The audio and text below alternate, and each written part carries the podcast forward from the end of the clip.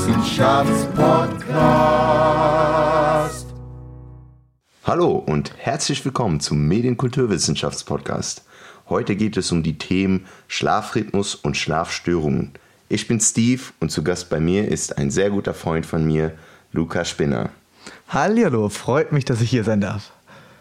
Lukas, welche Erfahrung hast du mit Schlafstörungen? Hm, ich persönlich leide zum Glück, sage ich mal, nicht äh, unter allzu schweren Schlafstörungen. Ich glaube, da gibt es Leute, die es schwerer getroffen hat, habe aber über die Jahre auch schon meine Erfahrungen damit gemacht. Ähm, hauptsächlich natürlich bei vielen, dass es ganz häufig um ein Gedankenkarussell ging, was schwer abzustellen ist. Ich denke, das Thema Achtsamkeit ähm, ist stark verwoben mit unserem Schlafverhalten, unserer Schlafhygiene. Und ich persönlich hatte meine größten Schwierigkeiten damit, dass ich von Natur aus recht früh aufwache, um da manchmal einfach das Gefühl oder die Schwierigkeit hatte, ähm, nochmal einschlafen zu können und sich das irgendwie über Jahre immer wieder gezogen hat. Ich es mittlerweile aber so ganz gut in den Griff gekriegt habe. Woher ziehst du dein Wissen zum Thema Schlaf? Also ich selbst bin jetzt kein Schlafexperte, allerdings arbeite ich mit einer Schlafexpertin zusammen, der Dr. Caroline Mark-Stick. Ich arbeite nämlich bei einem Verlag, der Kamphausen heißt und bin da in so einer Digitalausgründung als Freelancer angestellt und versuche einerseits in Form von Interviews, andererseits aber auch mit sogenannten Schlafexperimenten das ganze Thema ein bisschen erfahrbarer zu machen und die Erkenntnisse, die gerade schon bestehen, ähm, an den Mann zu bringen oder an die Frau. Was genau für Schlafexperimente machst du?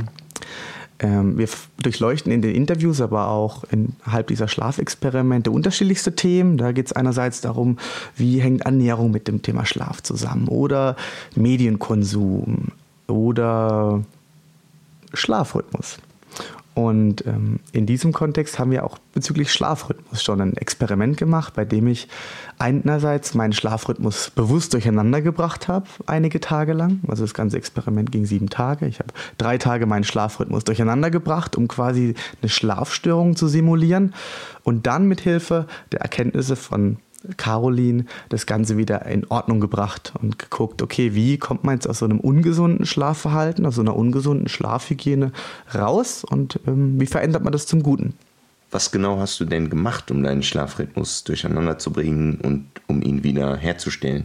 Genau, das Ganze hat auf einem Interview aufgebaut, das ich eben mit Caroline geführt habe, wo sie so ein bisschen grundlegende Aspekte des The zum Thema Schlafhygiene aufgezeigt hat. Unter anderem, wie ich schon vorhin gesagt habe, gibt ganz viele Stellschrauben, an denen man drehen kann, wenn man von einem guten Schlafverhalten spricht oder auch von einem schlechten. Und gerade beim Thema Schlafrhythmus ist extrem spannend, weil man das gar nicht so isoliert betrachten kann. Die erste Erkenntnis, die sie mir so genannt hatte in dem Interview, war, dass ein guter Schlaf vor allem von einer guten Tagesgestaltung abhängt. Wir denken manchmal, wir verhalten uns anständig eine halbe Stunde, bevor wir einschlafen. Wenn wir uns aber den Tag über kaum bewegt haben, uns schlecht ernährt haben, zu viel Medienkonsum hatten oder uns zu viel Medienkonsum ausgesetzt hatten, dann äh, wird es sehr schwierig sein, anständig zu schlafen, weil es da eben so Abhängigkeiten gibt und da ein holistischer Blick auf die ganze Sache um einiges schlüssiger ist. Das bedeutet, es geht darum, sowohl bei einer positiven Gestaltung wie auch bei einer negativen den Tagesablauf sich anzuschauen. Ich habe demnach bewusst meinen Tagesablauf und meine Tagesgestaltung so manipuliert, dass es eben nicht zuträglich ist für einen guten Schlaf. Das bedeutet, ich habe sehr spät gegessen. Ich habe meinen ganzen Rhythmus durcheinander gebracht. Das bedeutet, ich habe zum Beispiel mittags sehr lang geschlafen, habe mich künstlich abends wach gehalten, einen Haufen Medien konsumiert, bis nachts um drei genetflixt, um ganz unnatürliche Verhaltensmuster an den Tag zu legen. Habe mich sehr lang mit hellem und blauem Licht ähm, beschallt und habe auch dafür gesorgt, dass ich nachts nicht wirklich äh, Ruhe habe und am nächsten Morgen sogar auch noch recht schnell von Licht geweckt werde, dass auch da mein Schlaf eigentlich eher gestört ist. Das war die negative Manipulation. Und das hat auch relativ schnell gefruchtet, obwohl ich eigentlich einen ganz guten Schlafrhythmus hatte. Vorher war ich dann in drei, vier Tagen doch sehr durcheinander und hatte Schwierigkeiten dann normal für mich zwischen elf und zwölf einzuschlafen und habe mich daraufhin mit Caroline auseinandergesetzt, wieder ein kleines Interview geführt und hat sie mir positive ähm, Manipulation, positive Veränderungen aufgezeigt, die ich anwenden kann, um eben mein Schlafverhalten wieder ins Lot zu bringen. Und was hast du dann Positives gemacht? Bei der positiven Ausgestaltung oder bei der Intervention kann man fast sagen, ähm, habe ich dann versucht, den ganzen Spieß umzudrehen. Genauso einfach oder eindimensional, wie man das Ganze verkehrt machen kann, kann man es auch richtig machen. Das bedeutet, ich habe versucht, wieder einen Rhythmus für mich zu finden. Wichtig an dem Ganzen ist, glaube ich, am Ende, dass es bei der positiven Intervention, wie ich am Anfang dachte, nicht darum geht, jetzt zwingend um 10 ins Bett zu gehen, sondern eben mit einem eher forschenden Charakter ranzugehen, was eben auch der Charakter des Selbstexperiments beinhaltet. Das bedeutet zu schauen, was ist denn mein Rhythmus? Also wann werde ich denn müde? Um allerdings müde zu werden, müssen wir uns vor allem in der zweiten Tageshälfte Raum lassen, um müde zu werden. Wenn wir abends um 10 essen, beziehungsweise bis nachts um 2 Fernseh schauen oder Netflix schauen, dann lassen wir uns natürlich auch nicht den Raum, müde zu werden und in diese Phase zu kommen, in der der Körper runterfahren kann. Das bedeutet, es geht eher darum, einen gesunden Rahmen, einerseits über den Tag, aber auch am Abend zu schaffen, um dann diesen Moment der Müdigkeit zu spüren und dann auch in den Schlaf driften zu können. Für mich hat das bedeutet, dass ich einerseits meine Ernährungsgewohnheiten positiv verändert habe. Das bedeutet eben eher diese volleren, voluminöseren Mahlzeiten in der ersten bzw. Anfang der zweiten Tageshälfte zu mir zu nehmen. Auch ein kleiner Side-Fact, äh, nicht zu spät zu viel zu trinken, das vergessen viele. Trinken ist eine tolle Sache, keine Frage, aber Caroline hatte mir damals gesagt, dass man im Idealfall so bis am Nachmittag 16, 17 Uhr schon 80 Prozent seines Flüssigkeitshaushalts zu sich genommen hat. Ich erwische mich ganz häufig auch heute noch dabei, dass ich früh morgens irgendwie das Trinken ein bisschen verschwitze und dann irgendwie schon im Tag bin und mir dann am Nachmittag um drei, vier einfällt, oh, ich habe noch gar nicht so viel getrunken, jetzt sollte ich äh, mal noch ordentlich Flüssigkeit zu mir nehmen. Und dann merke ich eben, dass einerseits meine Blase dann verrückt spielt und dann ich nachts aufwache und Pausen im Schlaf zustande kommen, die eigentlich nicht, nicht sein müssten. Andererseits aber auch einfach der Stoffwechsel arbeitet über die Nacht, was man sich eigentlich sparen kann und was man eigentlich auch nicht will, dadurch, dass man am Abend ähm, nicht ganz so spät isst. Hm? Ja, das kenne ich. Also mein Hauptgrund Nummer eins, wieso ich zu früh aufwache, ist definitiv eine volle Blase. ja, aber hast du irgendwelche persönlichen Anekdoten über was Skurriles, was während des Experiments passiert ist oder was dir aufgefallen ist? Ja, also zwei kleine Sachen. Man darf nicht vergessen, ich hatte jetzt keine fünf Monate eine Schlafstörung, aber trotzdem passiert in drei, vier Tagen da einiges. Eines war, dass ich am Ende des Experiments erschrocken war, wie ich aussah. Das bedeutet, man darf nicht vergessen, was drei Tage Schlafentzug bzw. schlechte Schlafqualität mit einem machen. Also so, dass ich unabhängig voneinander von zwei Mitbewohnern und einer Freundin gefragt wurde, ob ich krank bin am Ende der drei Tage. Das andere war, dass man nicht vergessen darf, dass wir häufig die Gedanken haben, wenn wir im Bett liegen und wir nicht schlafen können, weil wir irgendwie Gedankenkarussell haben, dass Einschlafen eigentlich relativ einfach ist, wir es nur in diesen Momenten verlernen. Bei diesem Schlafexperiment habe ich gemerkt, dass wenn wir wach bleiben wollen, und ich habe mir einmal mit das Ziel gesetzt, nicht vor vier ins Bett zu gehen, dass es dann extrem schwer ist, wach zu bleiben. Also, dass es völlig andersrum laufen kann und dass da viel Kopfsache ist und der Körper eigentlich schon weiß, wann er müde ist. Und es extrem schwierig sein kann, sich zu einer Nachteule umzufunktionieren, wenn man es eigentlich nicht ist. Wie du schon erwähnt hast, gibt es ja Nachteulen. Würdest du sagen, du bist eher dann ein Lärchen, wenn du Probleme hast, zu einer Nachteule zu werden? Ja, kann ich schon so sagen. Also ich glaube, da gibt es keine so hundertprozentigen Typen und das sagt auch meine Schlafexperte, dass wir alle in gewisser Hinsicht irgendwo dazwischen stehen. Aber es gibt nun mal schon eindeutige Tendenzen und ich würde schon sagen, dass ich besser funktioniere, mich wohler, ausgeschlafener, fitter, energiereicher fühle, wenn ich eben eher einen Tages- und Schlafrhythmus habe, der vorgelagert ist an zu spät in den Abend oder in die Nacht hinein. Ich glaube, ein ganz guter ähm, Punkt, der mir im Vorfeld des Interviews noch einfiel, woran man das vielleicht auch erkennen kann, weil man darf nicht vergessen, wir, jeder hat dann so ein Bild im Kopf, ah, bin ich eine Nachteule, bin ich eine Lerche, ah, ich schlafe halt gerne aus. Ich glaube, das ist gar nicht immer unbedingt die Intention, die eine Aussage darüber trifft, sondern wir dürfen nicht vergessen, wir haben alle einen Rhythmus, der von der Gesellschaft diktiert ist und manche sind einfach schon immer gezwungen, früh aufzustehen und laufen gar nicht so wirklich auf, auf Hochtouren für sie. Das bedeutet, eine Idee, die auch noch, glaube ich, sinnvoll ist, ist, auf seine Kindheit oder Jugend zu schauen. So, wie war es denn, bevor ich in so einem Rhythmus drin war? Oder wie ist es zum Beispiel, wenn ich in Urlaub bin oder am Wochenende mal ein paar Tage ausschlafen kann, keinen Wecker stelle und trotzdem am Abend mir den Raum lasse, müde zu werden und nicht bis nachts um drei feier? Das ist, glaube ich, ein ganz guter Punkt, wo man in wenigen Tagen, wie ich auch im Experiment, erkennt, gut, was ist denn mein natürlicher Rhythmus? Bin ich halt einfach um 10, halb elf müde und bin dann um sieben fit? Oder merke ich, ach, vor zwölf muss ich gar nicht anfangen einzuschlafen?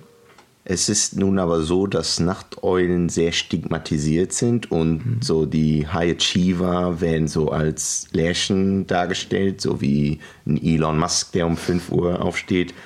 Würdest du dann sagen, dass man am effizientesten ist, nicht wenn man unbedingt ein Lärchen ist, sondern wenn man mit seinem eigenen Schlafrhythmus aufsteht? Ganz genau. Ich denke, darum ging es auch bei dem Selbstexperiment oder das ist die Idee dahinter, worauf das Ganze aufbaut. Und zwar, dass es eben kein richtig und falsch gibt, kein gut oder schlecht, sondern jeder für sich eigene Wahrheiten finden muss. Ähm, genauso wie es keine perfekte Ernährungsform gibt und keine perfekte Sport- oder Bewegungsart, gibt es nun mal auch kein perfektes Schlafverhalten, sondern wir alle haben unterschiedliche genetische Hintergründe, wir alle haben unterschiedliche gesellschaftliche Rahmenbedingungen, in denen wir drinstecken. Und da geht es darum, für sich eine sinnvolle Art und Weise zu finden, einerseits ins Bett zu gehen und andererseits aufzustehen. Und ich persönlich bin nicht der Meinung, dass äh, man jetzt unbedingt eine Lerche sein muss, um irgendwie einen produktiven, erfolgreichen Alltag äh, zu führen. Ich denke nur, man sollte sich den Rahmen eben drumherum so legen, dass das auch funktioniert. Und wenn man jetzt zum Beispiel eine, eine, eine, Nachteule ist, sollte man sich nicht unbedingt ein berufliches Arbeitsumfeld suchen, wo es halt morgens um fünf losgeht, sondern vielleicht schauen, unabhängig der inhaltlichen Komponente, was man denn in seiner Tätigkeit oder so machen will, zu schauen, okay, passt denn dieser Rahmen und bin ich da vielleicht frei? Ich persönlich bin zwar eine Lerche, ich genieße aber trotzdem meine, ich sage einfach mal, selbstständige Tätigkeit, bei der ich mir meinen Tag relativ gut selbst gestalten kann, weil es mir eben auch Freiheiten gibt, eventuell mal nicht ganz so früh aufzustehen oder viel früher. Manchmal habe ich Tage, da bin ich nochmal um sechs schon fit, wo ich normalerweise im Büro auch nicht aufkreuzen würde. Und an manchen Tagen gibt es trotzdem ähm, Morgen, an denen ich dann gerne mal ausschlafe. Heißt nicht, dass ich nicht ausschlafen kann, wenn ich das will. Ja, jetzt fühle ich mich auf jeden Fall viel besser damit, eine Nachteule zu sein. Das also vielen mich. Dank. Wie fühlst du dich denn als Nachteule? Hast du das Gefühl, dass du in irgendeiner Hinsicht Nachteile hast gesellschaftlich oder wärst du gerne lieber eine Lerche? Ich wäre auf jeden Fall lieber ein Lärchen, einfach weil, wenn man Lärchen ist, hat man halt morgens so diese ein, zwei Stunden, wo man für sich alleine hat, wo noch niemand wach ist. Man wird nicht gestört, man wird nicht angerufen und wenn man um sechs schon zur Arbeit fahren würde, dann hat man noch viel weniger Verkehr und so. Mhm. Also ja, ich gehe, ich würde eh zu Fuß zur Arbeit gehen natürlich, also äh, immer empfehlenswert, aber es gibt ja viele Menschen, die mit dem Auto zur Arbeit fahren müssen. Und ich glaube, da ist es definitiv von Vorteil, wenn man eher, eher ein Lärchen ist. Und auch weil es halt stigmatisiert ist, eine Nachteule zu sein. Ich weiß auch noch nicht hundertprozentig, ob ich wirklich so eine natürliche Nachteule bin, weil ich mir noch nie diesen Raum gelassen habe, es herauszufinden mit Ablenkungen am Abend und so. Also ist schwierig zu sagen. Abschließend hätte ich noch eine letzte Frage an dich. Hättest du ein paar finale Tipps oder finale Worte an die Hörer, wie sie am besten ihren Schlaf positiv beeinflussen können? Klar, also während ich am Anfang der Interviewreihe auch immer so ein bisschen sehr inhaltliche Ansprüche hatte und immer dachte, ah, was ist der ideale Tipp, muss man ja am Ende sagen, wir wissen ja schon recht viel über Schlaf. In den meisten Artikeln und so weiter gibt es schon recht valide Infos. Man muss da jetzt, glaube ich, nicht Psychologie studieren am Ende des Tages, um zu wissen, wie man anständig schläft, sondern sich vertrauen und vor allem in sich reinzuspüren am Ende des Tages. Wann ist man gut, wie funktioniert man äh, richtig? Und da eben so einen forschenden Charakter hat und eben nicht meint, ich muss jetzt in dieses Schlafverhalten reinpassen oder sich da reinpressen, sondern sich annehmen, wie man ist. So und so sieht es gerade aktuell aus. In die Richtung will ich vielleicht gehen. Wie fühle ich mich dabei? Dann dann auch wirklich auf der Verhaltensebene was zu verändern und nicht ständig nur Wissen anzulesen und dann nichts damit zu machen, sondern wenn ich eben weiß, okay, abends nach 10 Uhr Abendessen tut mir nicht gut, dann halt auch um 7 oder 8 essen und nicht ähm, an dem Verhalten weiter hängen, sondern dann tatsächlich auch ein bisschen Veränderung hervorrufen. Aber vor allem mit Entspannung an die Sache rangehen. Das sagt auch die Caroline ständig und versucht sie, glaube ich, auch und damit ist sie erfolgreich, mit ihren Patienten so umzugehen, dass man eben nicht im Bett liegt und sich verrückt macht, weil in der Regel sterben wir auch nicht weg, wenn wir mal eine Nacht weniger schlafen und auch zwei Nächte nicht. Und wenn wir schlaflose Nächte haben, schlafen wir häufig auch mehr, als wir denken, als wir wahrnehmen. So, häufig haben wir das Gefühl, wir schlafen irgendwie nur drei Stunden. Und wenn man dann mal genau hinschaut, haben wir uns doch mehr ausgeruht, als wir denken. Man muss auch nicht immer im Tiefschlaf sein, um sich zu erholen. Also mit Entspannung an die Sache rangehen, trotzdem gucken, dass man auch auf der Verhaltensebene wirklich was verändert. Vielleicht mal ein kleines Selbstexperiment ausprobieren mit einer Information, die man hat in dem einen oder anderen Bereich. Vielleicht auch mal zu schauen, welcher Schlaftyp bin ich denn eigentlich? Bin ich eine Lerche? Bin ich eine Nachteule? Und dem Ganzen einfach mal ein bisschen Raum lassen. Ja, vielen Dank, Lukas, dass du dir die Zeit genommen hast für den Podcast. Und das war's von uns. Danke, dass ich hier sein darf. Auf Wiedersehen. Ciao.